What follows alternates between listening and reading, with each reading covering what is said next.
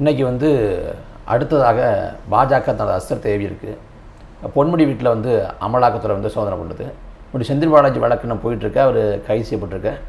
இப்போ வந்து பொன்முடி. இப்போ அடுத்தடுத்து இப்படி வந்து திமுக குழுவிக்கிறது வந்து தேர்தல் சமயத்தில் எந்த அளவுக்கு தாக்கத்தை ஏற்படுத்தும்? இந்திய அளவில் அரசியலில். இல்லை நிச்சயமாக தாக்கத்தை ஏற்படுத்தாது அப்படிலாம் நம்ம அதை முற்றிலும் அப்படி பூசி மெழுகிட முடியாது. நிச்சயமாக ஏதோ ஒரு வகையில் அது தாக்கத்தை ஏற்படுத்தும். எப்பயுமே ஒரு சம்பவம் நடக்குது அப்படின்னா அது வந்து இப்போ ரெண்டு மாதிரியான விளைவை ஏற்படுத்தும். ஒன்று இப்போ செந்தில் பாலாஜி கைதை எடுத்துக்கிட்டால் இல்லை இல்லை இவர் தப்பு பண்ணியிருக்காரு. அதனால தான் வந்து அமலாக்கத்துறை சோதனை நடத்துது அப்படின்னு ஒரு சிலரும் இவர் தப்பே பண்ணலைங்க. பாஜக வந்து பழி வாங்குறதுக்காக இப்படி ஒரு நடவடிக்கை எடுக்குது அப்படின்னு ஒரு சிலரும் புரிஞ்சுக்குவாங்க. அதே மாதிரி தான் இப்போ பொன்முடி வீட்டில் பொன்முடி வீட்டில் நடப்பதற்கு இதே மாதிரியான ரெண்டு கருத்துகள் உருவாவதற்கு வாய்ப்பு இருக்குது அப்போ இதை வந்து இவங்க தப்பு செஞ்சாங்க அதனால இந்த இப்படியான நடவடிக்கை எடுக்கப்படுவதாக ஒருத்தர் நினைச்சார் அப்படின்னா அவர் நிச்சயமாக திமுகவுக்கு வாக்களிக்க மாட்டார். ஸோ அந்த மாதிரியான ஒரு விளைவையும் இது ஏற்படுத்துவதற்கு வாய்ப்பு இருக்குது அதே நேரம் இப்போ நம்மை போன்றவர்கள் இதை பார்க்கும்போது பார்த்திங்கன்னா ரொம்ப அப்பட்டமாக இது ஒரு பழிவாங்கும் நடவடிக்கை அப்படிங்கிறது தெரியுது. அதே நேரம் இவர்களெல்லாம் உத்தமர்கள் அப்படின்னு நம்ம இவங்களுக்கு பார்த்திங்கன்னா ஒரு புனிதர் பட்டம் கொடுப்பதற்கும் தயாராக இல்லை. செந்தில் பாலாஜி மீது பல வருடங்களாகவே விமர்சனம் இருக்குது வழக்கு இருக்குது குற்றச்சாட்டு இருக்குது அதே நேரம் அவர் தவறு செய்திருந்தால் நிச்சயமாக அவர் தண்டிக்கப்படணும் அப்படிங்கிறதுல எந்த மாற்றமும் கிடையாது. அதே மாதிரி தான் பொன்முடியும் கூட. ஆனால் எத்தனையோ வருடங்களுக்கு முன்பு போடப்பட்ட ஒரு வழக்கை தூசு தட்டி உங்களுக்கு சௌகரியமான ஒரு நேரத்தில் பார்த்தீங்கன்னா நடவடிக்கை எடுக்கிறது அப்படிங்கிறத பார்க்கும்போது இதுக்கு பின்னால் வந்து வேறொரு அரசியல் பின்னணி இருக்குது அப்படின்னு நமக்கு ஈஸியாக புரிஞ்சுக்க முடியுது. இப்போ செந்தில் பாலாஜி பிரச்சனையாக இருக்கட்டும் பொன்முடி பிரச்சனையாக இருக்கட்டும் இன்னும் இந்த தேர்தல் வருவதற்குன்னு ஓராண்டு காலம் இருக்குது இதற்குள் இன்னும் பல அமைச்சர்கள் மீது கூட இந்த மாதிரியான நடவடிக்கை பாய்வதற்கு வாய்ப்பு இருக்குது ஸோ இதையெல்லாம் வச்சு பார்க்கும்போது நிச்சயமாக இதில் வந்து ஒரு பழிவாங்கும் நடவடிக்கையும் அடங்கி இருக்குது அப்படின்னு தான் நமக்கெல்லாம் என்ன தோன்றுறது. நிச்சயமாக ஒரு சிறு பாதிப்பையாவது இது ஏற்படுத்தும். அதில் எந்த மாற்றமும் இல்லை. பாட்னாவில் வந்து பாஜகவுக்கு எதிரான அனைத்து கட்சி கூட்டம் நடந்த நாளில் செந்தில் பாலாஜி மீது கைது நடவடிக்கை. இப்போ பொன்முடி வீட்டில் வந்து வருமான அமலாக்கத்துறை சோதனை பண்ணுற இதே வழியில் ஸ்டாலின் பெங்களூரில் வந்து இந்த நிகழ்வில் பங்கேற்றிருக்காரு. அப்போ வந்து இந்த பாஜகவுக்கு எதிரான அந்த அனைத்து கட்சி கூட்டத்தில் வந்து திமுக கலந்துக்கிட்ட தான் பாஜகவுக்கு பிரச்சனை இருக்கா? இல்லை நிச்சயமாக அதை வந்து நம்ம வெறுமனே ஒரு மாதிரியான ஒரு அதீத கற்பனை அப்படின்லாம் கடந்து போயிட முடியாது. கிட்டத்தட்ட பல மாதங்களாகவே பார்த்திங்கன்னா ஒரு அரசியல் வட்டாரத்தில் ஒரு செய்தி வந்து உலவிக்கிட்டே இருக்குது என்ன அப்படின்னா இப்போ திமுகவை வந்து பாஜக தரப்பு அணுகிறாங்க. அவங்க என்னென்னா இப்போ பாஜகவுடைய எதிர்ப்பு நீங்கள் கைவிட வேணாம். அதை நீங்கள் அப்படியே தொடருங்க. அதே நேரம் காங்கிரஸ் கூட நீங்கள் போகிறத வந்து எங்களுக்கு விருப்பம் இல்லை. நீங்கள் காங்கிரஸை வந்து ஒரு அனா அரசியல் அனாதையாக்கணும் அப்படிங்கிற மாதிரியான ஒரு பேச்சுவார்த்தை திமுகவோட நடக்குது அப்படிங்கிற மாதிரியான ஒரு தகவல் ஓடிட்டுருக்கு ஸோ அதை வந்து ஒரு செய்தியாக நமக்கு பார்க்கும்போது என்ன தோணுது அப்படின்னா இதெல்லாம் வந்து ஏதோ ஒரு கற்பனை ஒரு அரசியல் நிருபரின் கற்பனை அப்படின்லாம் நமக்கு தோணுனாலும் இப்போ நடக்கிற இந்த சம்பவங்களையெல்லாம் பார்க்கும்போது அது ஓரளவுக்கு உண்மையோன்னு கூட தோணுது. இப்போ நீங்கள் குறிப்பிட்ட மாதிரி பார்த்தீங்கன்னா முதல்ல பாட்னாவில் எதிர்க்கட்சிகள் கூடும்போது செந்தில் பாலாஜியை கை வைக்கிறாங்க. பெங்களூரில் அடுத்த கூட்டம் நடக்கும்போது பார்த்தீங்கன்னா பொன்முடியை கை வைக்கிறாங்க அப்படின்னா ஒரு வகையில் இது திமுகவை அவங்க வந்து மிரட்டுகிற விஷயமா இருக்கும் அப்படின்னு தான் என்ன தோணுது? சந்திரசேகர் ராவ் மம்தா பானர்ஜி போன்றவங்க வந்து இது போன்ற பாஜகவோட அடாவடித்தனங்களை எதிர்த்து சண்டை போடுறாங்க. ஆனால் திமுக வந்து அ- அந்த அளவுக்கு இல்லாமல் ஒரு மிதவாத போக்கோடு தான் கையாண்டாங்க. அப்போ இதில் திமுக வந்து பாஜக வந்து சரணடையுமா இல்லை சண்டை போடுமா? நிச்சயமா இது வந்து ஒரு சிறந்த கேள்வியாக நான் இதை எடுத்துக்கிறேன். என்ன காரணம் அப்படின்னா இப்போ திமுக மீது வந்து இந்த இந்த மாதிரியான அஸ்திரங்களை பாய்ச்சிக்கிற பாய்ச்சுகிற பாஜக ஏன் வந்து இதை சந்திரசேகர ராவ் மீதும் திரிணாமுல் காங்கிரஸ் மம்தா மீதும் பண்ணலை அப்படின்னு கேள்வி கேட்டால் அவர்களுடைய மன உறுதி தான் இவங்களை பொறுத்த வரைக்கும் நம்ம என்ன அடித்தாலும் வந்து அவங்க திருப்பி அடிப்பாங்க. நம்மளுடைய மிரட்டலுக்கு அஞ்ச மாட்டாங்கங்கிற அச்சம் அவங்க ரெண்டு பேர் மேலே இருக்குது ஆனால் திமுக மீது அந்த மாதிரியான எண்ணம்லாம் பாஜகவுக்கு கிடையாது. என்ன காரணம் இப்போ நீங்கள் வந்து ஒரு மிதவாத போக்கு அப்படின்னு இதை எடுத்துக்கிட்டாலும் ஏதோ ஒரு வகையில் பார்த்தீங்கன்னா இவர்கள் பாஜகவுக்கு அஞ்சு நடப்பதை வழக்கமாக வச்சுருக்காங்க. திமுக. உங்களுக்கு தெரியும் கோவையில் பார்த்தீங்கன்னா ஒரு சம்பவம் குண்டுவெடிப்பு சம்பவம் நடக்கும்போது இவங்களே அந்த வழக்கை கொண்டு போய் என்ஐஏ கையில் போய் வாலண்டரியாக ஒப்படைக்கிறாங்க. ஸோ அந்தளவுக்கு ஏதோ ஒரு வகையில் ஒன்றிய அரசோடு நம்ம வந்து ஒரு இணக்கமான ஒரு போக்கை வந்து கடைபிடிக்கணும் அப்படிங்கிறத அவங்க தொடர்ந்து செயல்படுத்திக்கிட்டே இருக்காங்க. கேட்டோம்னா நம்ம ஆட்சி வந்து அமைதியாக நடக்கணும் மக்களுக்கு நல்லது நடக்கணும். அதுக்காக நாங்கள் ஒன்றிய அரசோடு ஒரு இணக்கமான இதை நாங்கள் வந்து ஃபாலோ பண்ணுறோம் அப்படிங்கிற மாதிரி சொல்கிறாங்க பட் அதுக்கல்ல அல்ல. இவர்கள் ஏதோ ஒரு வகையில் பாஜகவை நினைத்து அஞ்சுகிறார்கள். அதல்லாமல் திமுகவுக்கு நம் மீது ஒரு அச்சம் இருக்குது அப்படிங்கிறது அவங்களுக்கு தெரிஞ்சிருக்கு. ஸோ அதனால தான் இந்த மாதிரியான தாக்குதல்களை குறிப்பாக திமுக மீது மட்டும் வந்து ஒன்றிய அரசு வந்து செய்கிறதா நான் நினைக்கிறேன். மம்தா பானர்ஜி சந்திரசேகர் ராவ் போன்றவங்கள்லாம் பாஜக எதிர்ப்பு வச்சா கூட அது அரசியல் மோதல் அப்படின்னு புரிஞ்சு கொள்ளப்படுது ஆனால் திமுகவை பொறுத்த வரைக்கும் நாங்கள் ஆரிய எதிர்ப்பு சனாதன எதிர்ப்பு அப்படின்னு கோட்பாட்டு ரீதியான விளக்கங்களை சொல்கிறாங்க ஆனால் ஏன் அந்த அளவுக்கு அவங்க வலிமையாக நிற்க முடியல? இப்போ அங்கே மம்தா பானர்ஜி எடுத்துக்கிட்டா கூட அங்கே சாரதா ஸ்ட்ரீட் ஊழல் வழக்கு கூட பேசப்படுது. அதே போல் தெலுங்கானாவில் கூட ஊழல் குடிச்சாட்டு உண்டு. அப்படி இருந்தால் கூட அவங்க வீரியமாக வந்து மோடி வந்தால் நான் அந்த மாநிலத்துக்குள்ளே இருக்க மாட்டேன் அப்படிங்கிற அளவுக்கு சந்திரசேகர் ராவ் வந்து வெளியேறாரு. ஆனால் அந்தளவு போகலனா கூட பாஜக வந்து எதிர்க்க வேண்டிய பாஜகவோட திட்டங்களை எதிர்க்க வேண்டிய இடத்த எதுக்காம ஒரு சமரசமான போக்கோடு போகிறதுக்கு காரணம் அதுக்கு காரணம் என்ன அப்படின்னா இப்போ உங்களுக்கு திமுக அரசு பொறுப்பேற்றதற்கு பிறகு அந்த அரசு மீது பல்வேறு குற்றச்சாட்டுகள் எழுத நம்ம முக்கியமாக பார்க்குறோம். முக்கியமாக சொல்லணும் அப்படின்னா முதலமைச்சர் ஸ்டாலின் குடும்பத்தார் பல துறைகளில் வந்து அவங்க வந்து முறைகேடுகளில் ஈடுபடுறாங்க. இது மாதிரி அவர்களுக்கு வேண்டப்பட்டவர்களுக்கு வந்து டெண்டர் கொடுக்குறாங்கிற குற்றச்சாட்டெல்லாம் நம்ம பார்த்துக்கிட்டு இருக்கோம். இப்போ சமீபத்தில் கூட ஒரு செய்தியை பார்த்தா அந்த புளியந்தோப்பு கேபி பார்க்கை கட்டிய அந்த ஒப்பந்ததாரருக்கே மீண்டும் வந்து தமிழ்நாடு அரசு கிட்டத்தட்ட ஒரு நூறு கோடி ரூபா ப்ராஜெக்டை கொடுத்துருக்காங்க அப்படின்னா அது என்ன ஒரு நல்லெண்ண அடிப்படையில் கொடுத்துருப்பாங்க. ஸோ அதை கொடுத்ததற்கான காரணம் என்னங்கிறத ஒரு சின்ன குழந்தை கூட தெரியும். இன்னொன்று திமுக அரசு பொறுப்பேற்றதுலேருந்து அந்த கமிஷன் அப்படிங்கிற ஒரு விஷயம் பார்த்திங்கன்னா இன்னும் பெரிய அளவில் இருக்குது அப்போ நீங்கள் இந்த மாதிரி எல்லா துறைகளிலும் வந்து உங்களுடைய கையை நீட்டும் போது அது நிச்சயமாக ஒன்றிய அரசுக்கு அதெல்லாம் தெரியும். ஏன்னா அவர்களுக்கு பல அமைப்புகள் இருக்குது நீங்கள் என்னென்ன தவறு பண்ணுறீங்கிறத அவங்க நிச்சயமாக வந்து டேட்டாஸ்லாம் எடுத்திருப்பாங்க. ஸோ அதனால் நம்மளுடைய குடிமை அவர்கள் கையில் இருக்குது அப்படிங்கிறது தெரிஞ்சதுனாலே என்னவோ இவங்க பல விஷயத்தில் வந்து அடக்கி வாசிக்கிறாங்க அப்படின்னு தான் நான் நினைக்கிறேன். திமுக எண்ணற்ற வாக்குறுதியாக கொடுத்தாங்க. ஆனால் அந்த வாக்குறுதிகளை நிறைவேற்றலை அப்படிங்கிற ஒரு அதிருப்தி நிலவுது.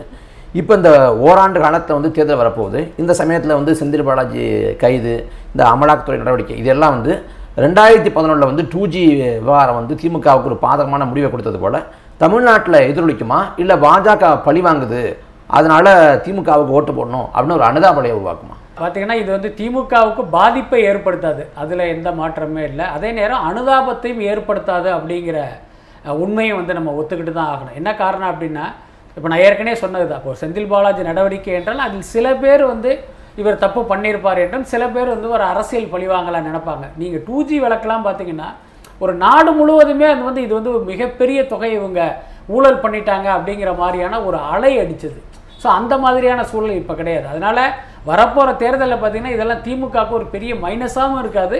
அதே நேரம் ஒரு அனுதாபாலையாக மாறி இவர்களுக்கு வாக்குகளை தேடி கொடுப்பதாகவும் இருக்காது அப்படிங்கிறது தான் என்னுடைய கருத்து. பாஜகவுக்கு எதிராக ஒரு அனைத்து கட்சி கூட்டத்தை வந்து நாடு தழுவிய அலுவலர் நடத்துகிறாங்க அது எந்த அளவு கை கொடுக்கும்? ஏன்னா ரெண்டாயிரத்தி பத்தொம்பதுல இது போன்ற நடவடிக்கைகள் எடுக்கப்பட்டுச்சு. அதுக்கும் பிறகு அது எந்த அளவு பயனளிக்கல?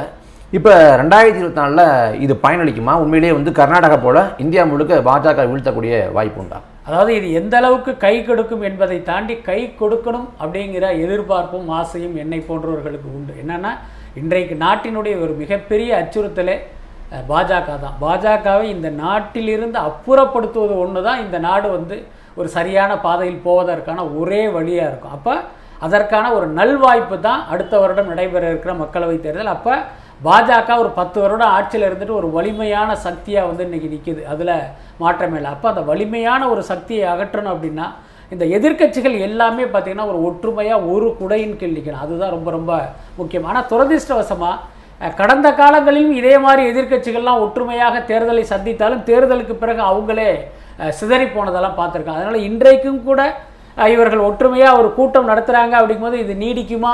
அந்த கூட்டம் முடிஞ்சதுக்கப்புறம் யார் என்ன குண்டு போட போகிறா அப்படிங்கிற ஒரு பீதியோடயே அதை கவனிக்க வேண்டியதாக இருக்குது இப்போ நேற்று வரை ஆம் ஆத்மி பார்த்திங்கன்னா இவர்களுக்கு ஒரு எதிரான நிலைப்பாட்டில் இருந்தாங்க. இன்றைக்கு பார்த்தீங்கன்னா அந்த கூட்டம் ஆரம்பிப்பது ஒரு நாள் முன்னால் தான் அவங்க வந்து நாங்கள் இதுக்கு ஆதரவு தெரிவிக்கிறோம் அப்படிங்கிற மாதிரி வந்திருக்காங்க.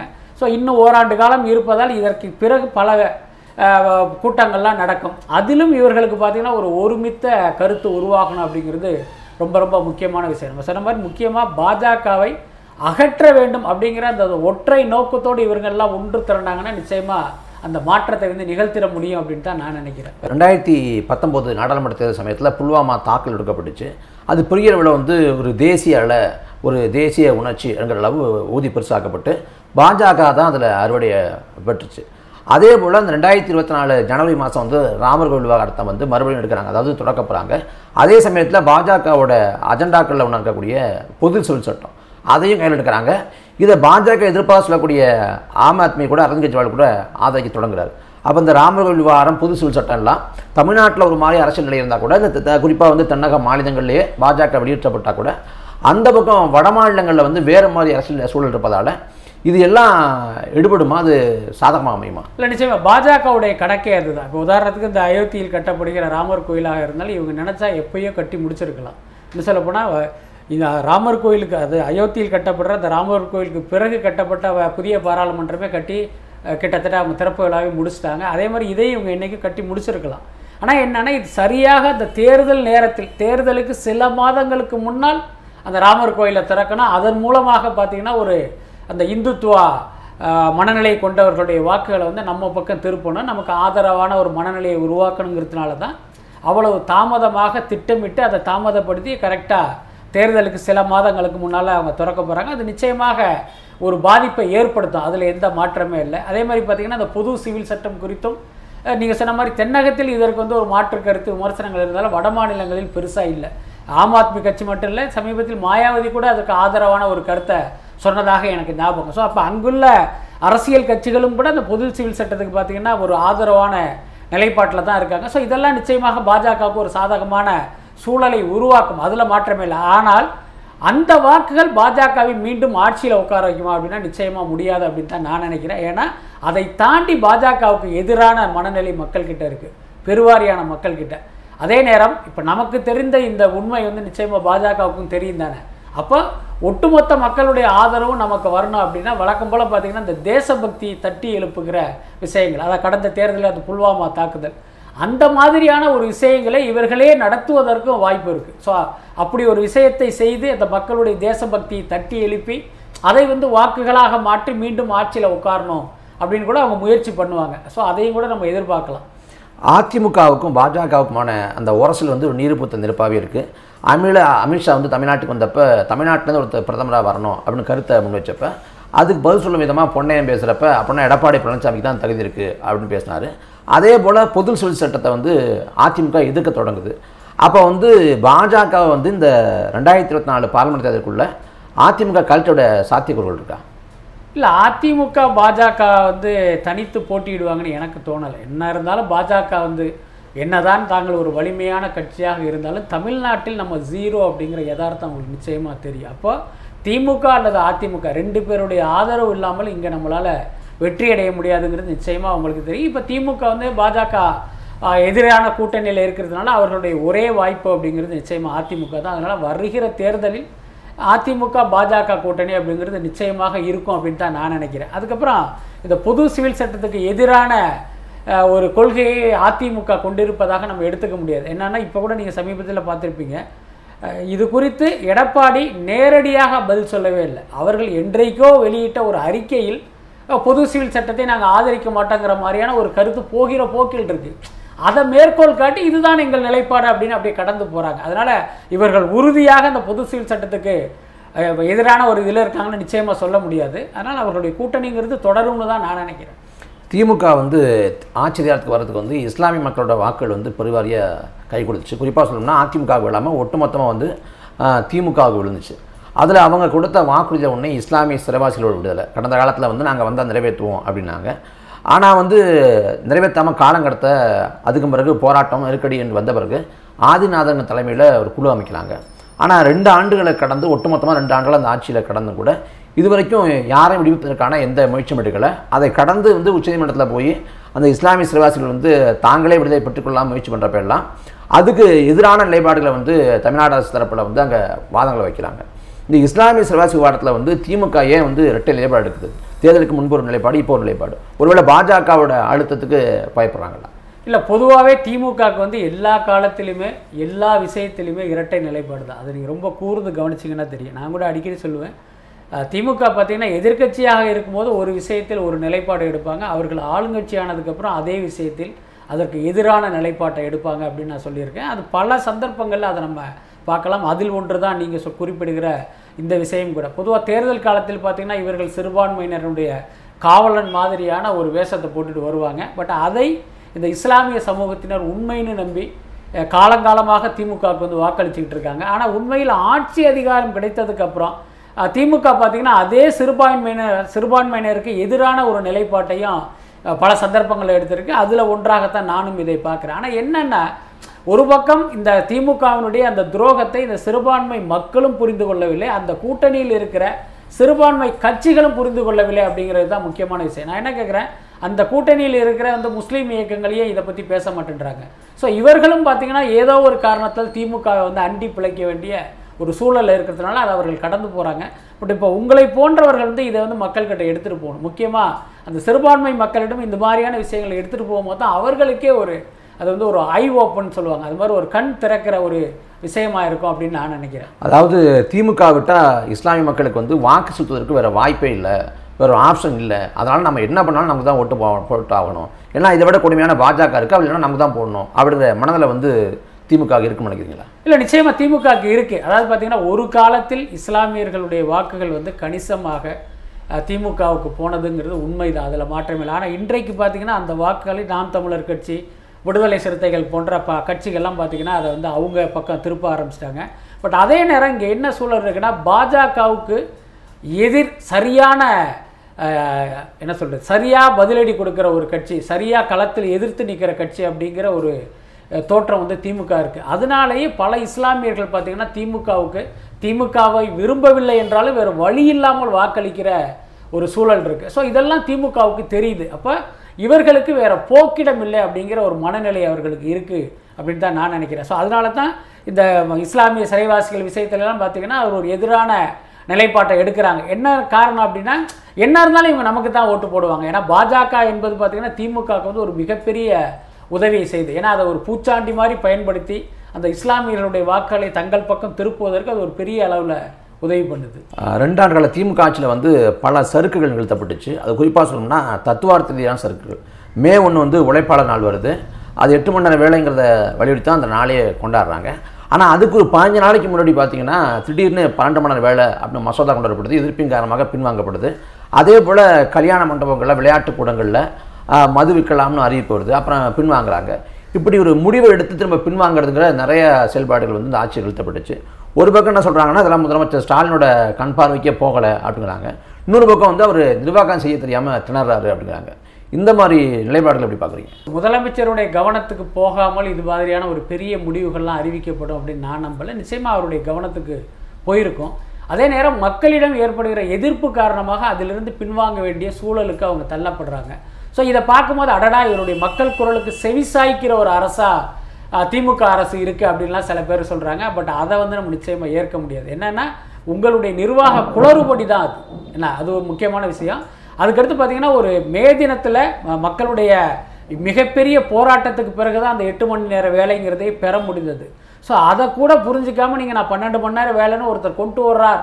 கொண்டு வரணும்னு நினைப்பதே குற்றம். அப்போ அதை நீங்கள் கொண்டு வர நினைத்தது வந்து எப்படி உங்களை மன்னிக்க முடியும்? அதே மாதிரி பார்த்தீங்கன்னா திருமண விழாக்களில் மது வகைகளை பரிமாறுவதற்கு நிச்சயமாக அதை ஏற்கவே முடியாது. அப்போ இந்த மாதிரியான எண்ணமே உங்களுக்கு வரக்கூடாது. அப்போ நீங்கள் யாருக்கான அரசாக இருக்கிறீர்கள் அப்படிங்கிற ஒரு கேள்வியை எழுப்போம் ஒன்று நிச்சயமாக தோணுது எனக்கு. நிச்சயமாக இந்த ஸ்டாலினுடைய திறமை குறைவு தான் இதுக்கெல்லாம் காரணம் அப்படின்னு நான் நினைக்கிறேன். ஆளுநர்கிட்ட ஒருத்தர் இருக்காதுங்கிறதே வந்து ஒரு பத்து ஆண்டுக்கு முன்னாடி பார்த்தீங்கன்னா ஒரு சாமானிய மக்கள் தெரியாது. எடப்பாடி பழனிசாமி ஆட்சியில் வந்து ஆளுநர் வந்து போய் ஆய்வு பண்ண போகிறேன் அப்படின்னு கிளம்புறப்ப வந்து பேசுபொருளாகுது இந்த ஆட்சியில் பார்த்தீங்கன்னா போன ஆட்சியை விட அதிகப்படியாக ஆர் என் ரவி வந்து பேசுபொருளாகிறாரு வந்து திமுக அதிமுகன்னு இருந்த அந்த லாவணி இந்த முரண் வந்து இப்போ ஆளுநருக்கும் திமுகவுக்குமான முரண் போல் மாற்றப்பட்டுச்சு. அதே சமயத்தில் இப்போ வந்து செந்தில் பாலாஜி இலாக்கா விட்டு நீக்கிறப்ப வந்து இதே ஸ்டாலின் கண்டனம் தெரிவிக்கிறாரு. ஆனால் கடந்த ஆட்சி காலத்தில் பார்த்தீங்கன்னா விஜயபாஸ்கரை வந்து அமைச்சரை விட்டு நீக்கணும் அப்படின்னு ஆளுநர்கிட்ட வந்து ராஜேந்திர பாலாஜி நீக்கணும்னு இவர்களே போய் வந்து மனு கொடுக்குறாங்க. அதில் அந்த ஒரு வார்த்தை இருக்கு. உங்களுடைய சிறப்பு அதிகாரத்தை பயன்படுத்தி இவரை பதவி நீக்க மாட்டேன்னு போய் கொடுக்குறாங்க. அதே அதே அதே போல் வந்து இந்த ஆட்சியில் வந்து திராவிட மாடல் எழுதி கொடுத்த வாசிக்க மாட்டேங்கிறாரு அப்படின்னு ஸ்டாலின் கண்டனம் தெரிவிக்கிறாரு. போன ஆட்சியில் வந்து எடப்பாடி எழுதி கொடுத்த பிறகு அப்படியே பதினாலாள் புரோஹித் வந்து அப்படியே வாசிக்கிறாரு அப்படின்னு சொல்றாரு. இது ஒரு பக்கம் இருக்க இப்போ ஜெயலலிதா போன்றவங்க இருந்தால் இந்த ஆட்டம் வந்து ஆர் காட்ட முடியுமா? அப்படிங்கிற ஒரு பொது பார்வை வைக்கப்படுது. இல்லை நிச்சயம் அதில் எந்த மாற்றமும் இல்லை. ஜெயலலிதா ஒரு கற்பனையாக தான் நம்ம பேச வேண்டியதாக இருக்குது ஜெயலலிதா இருந்திருந்தால் இந்த மாதிரி செயல்படும் எண்ணம் கூட கவர்னர்களுக்கெல்லாம் வந்திருக்காது அப்படிங்கிறது தான் உண்மை. அதுக்கப்புறம் பார்த்தீங்கன்னா நாம் வந்து எந்த அளவுக்கு வலிமையாக இருக்கோம் அப்படிங்கிறது ரொம்ப ரொம்ப முக்கியமானது. இதே ஸ்டாலின் பார்த்தா ஒரு பேச்சுக்கு சொல்கிறேன் ஜெயலலிதா மாதிரியான ஒரு மிகப்பெரிய ஆளுமையாக இருந்திருந்தால் இப்படியெல்லாம் நம்ம தன்னிச்சையாக நடக்கணும்னு அந்த ஆளுநர் ரவிக்கெல்லாம் தோன்றி இருக்கவே இருக்காது. ஆனால் இவர் பலவீனமாக இருப்பதால் தான் அவர் இந்த மாதிரியெல்லாம் அரசியல் பண்ணுறாரு இதுக்கு ஒரு பெரிய உதாரணம். இப்போ தெலங்கானாவில் சந்திரசேகர ராவ் இருக்கார். ஆனால் அங்கேயும் பார்த்தீங்கன்னா இதே மாதிரி தமிழிசை இங்கே ஆர் ரவி என்ன பண்ணுறாரோ இதையெல்லாம் அங்கே தமிழிசை செய்ய தலைப்பட்டார். ஆனால் அவங்க கொடுத்த பதிலடியில் இவங்களால் அங்கே தெலுங்கானாவில் ராஜ்பவனில் உட்காரவே முடியல.